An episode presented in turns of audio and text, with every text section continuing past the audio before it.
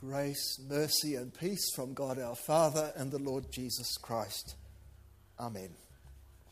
Our text is today's Gospel, and I read again verse 18. I also tell you, you are Peter, and on this rock I will build my church, and the gates of hell shall not prevail against it. Heavenly Father, sanctify us in the truth. Your word is truth. Amen. Dear sisters and brothers in Christ, our Lord asked his disciples, But you, who do you say that I am? at a watershed moment in his ministry. From this point on, he spoke clearly about his death and resurrection in Jerusalem. He also began to make his way to Jerusalem for the climactic events that would take place there. As usual, it was Simon Peter who spoke up for the other 11 apostles. And while he got Jesus' identity right, he didn't yet understand what he would do as the Christ. And that's why at the end of our gospel, the Lord strictly charged the disciples not to tell anyone that he was the Christ. Uh, the time for that would come after his resurrection from the dead. But on this occasion, Peter got right Jesus' identity.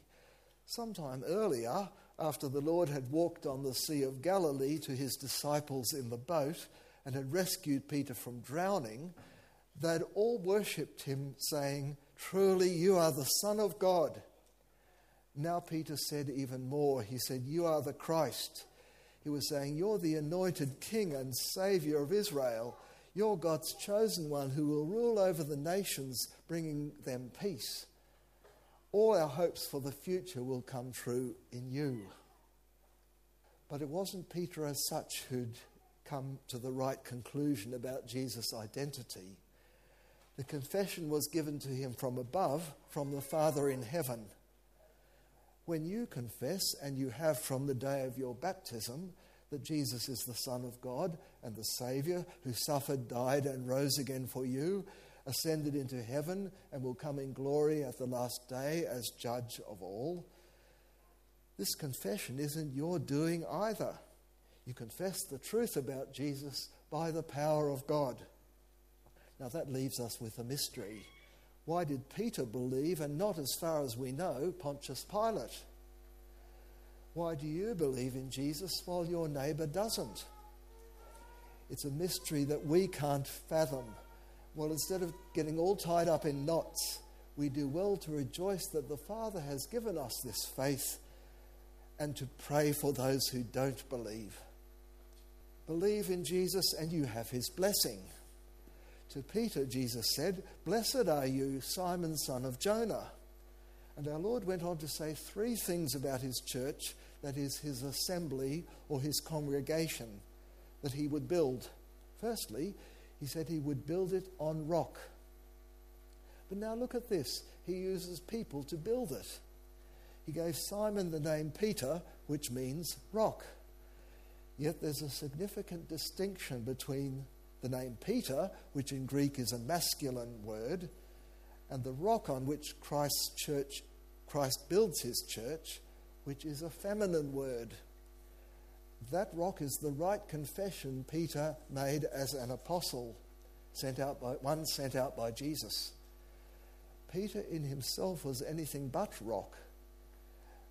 Whenever he tried to make something of himself, he was always a failure.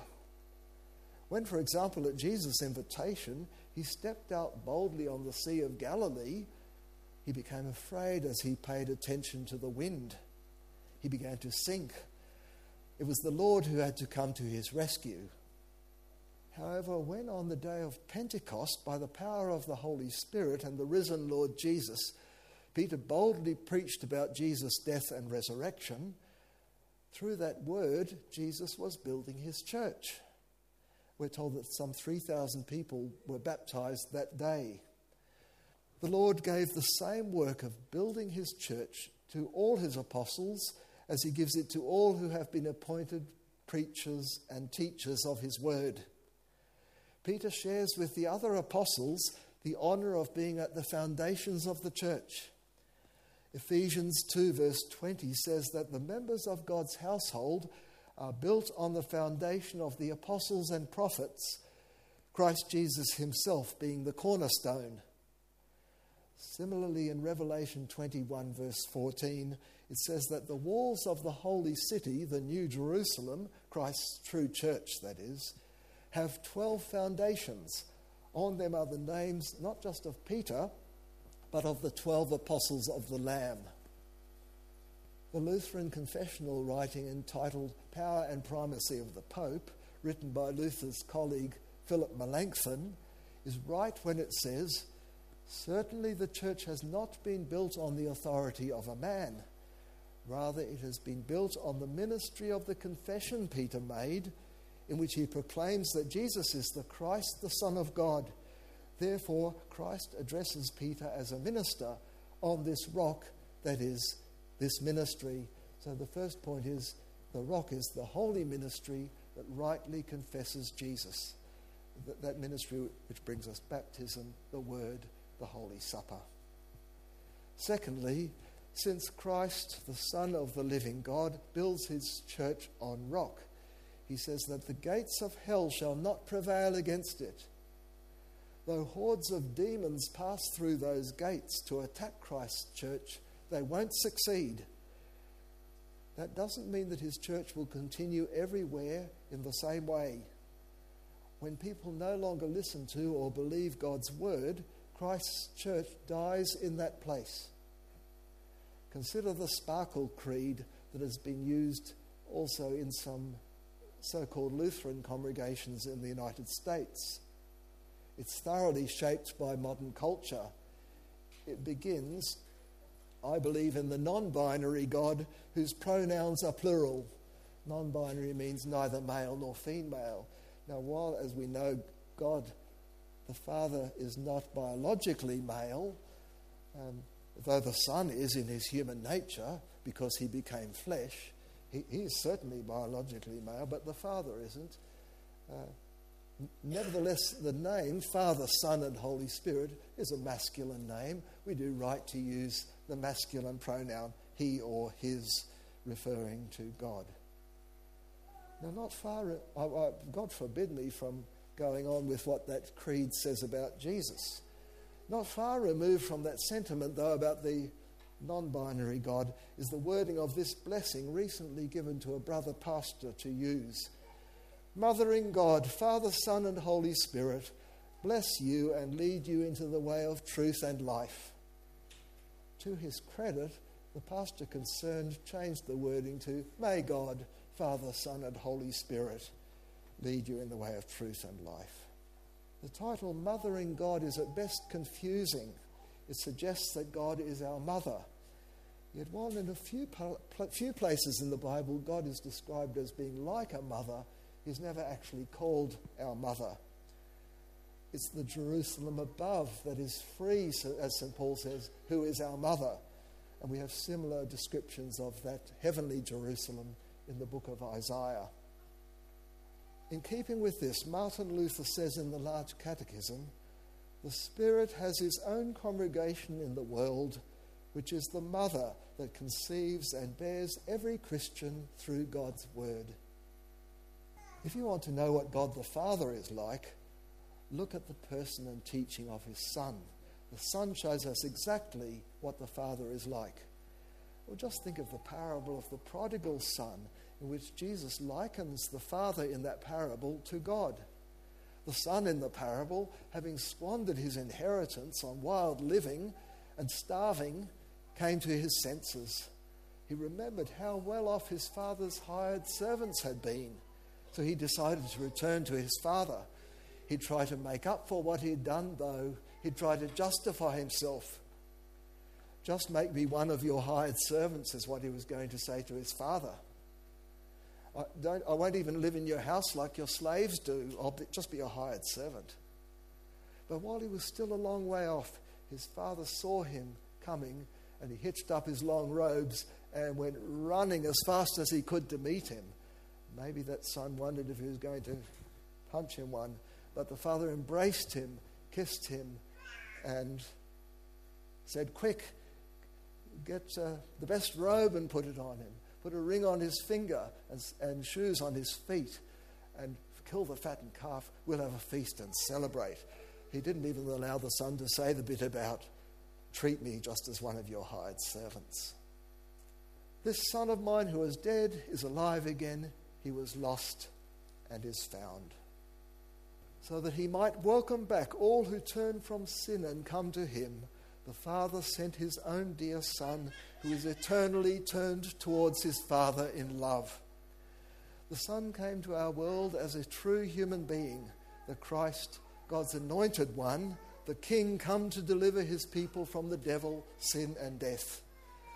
By his death that he would suffer because of the poisonous bite of the ancient serpent, he would crush the serpent's head. He'd win the victory over the devil and his hordes who cannot overcome his church. Thirdly, the word of God that is preached and taught opens heaven to all who believe it. It closes heaven to all who reject it. Jesus went on to say to Peter, I will give you the keys of the kingdom of heaven. Now, two chapters later, the exact words that follow are spoken again, this time not just to Peter, but to all the disciples. Whatever you bind on earth will have been bound in heaven, and whatever you loose on earth will have been loosed in heaven. It's not apostles and pastors who determine what happens in heaven. They're simply God's agents in bringing His powerful word of grace and mercy through Christ to people. Writing for himself and Timothy, St. Paul puts it this way in 2 Corinthians Through us, God spreads the fragrance of the knowledge of Christ everywhere. For we are the aroma of Christ to God among those who are being saved and among those who are perishing. To one, a fragrance from death to death, to the other, a fragrance from life to life. All who confess the Sparkle Creed don't confess what Peter confessed. They confessed what is from death and leads to death. All who confess the truth, the Apostles' Creed, confess what is from life and gives life. Repent, believe God's good news of the forgiveness of sins, be baptized into Christ, receive with repentance and faith the body and blood of Jesus given in his supper and you are loosed by him. He builds you on rock together with his whole church. To be sure, Christ's church on this earth suffers many obstacles. She often appears weak and defeated. She consists, after all, of weak, sinful human beings. Yet she's also strong with the strength of Christ, her builder. His church is the entrance to heaven because all who confess Jesus as Peter did receive the forgiveness of sins. The gates of hell and what they disgorge can't overcome you. Tribulation, distress, persecution, nakedness, danger, or sword can't separate you from Christ and his love. In all these things, we are more than conquerors through him who loved us.